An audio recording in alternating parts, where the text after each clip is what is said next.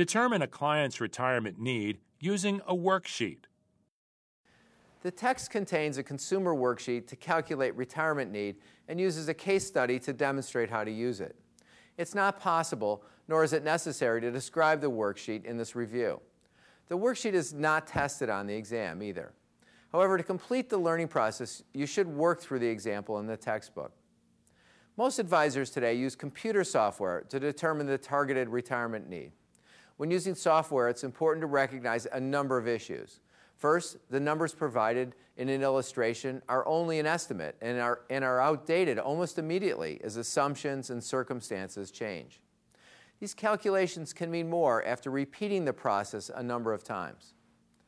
Another issue is that it's critical to carefully choose appropriate assumptions used in the software. As we often say with software, the output is only as good as the input.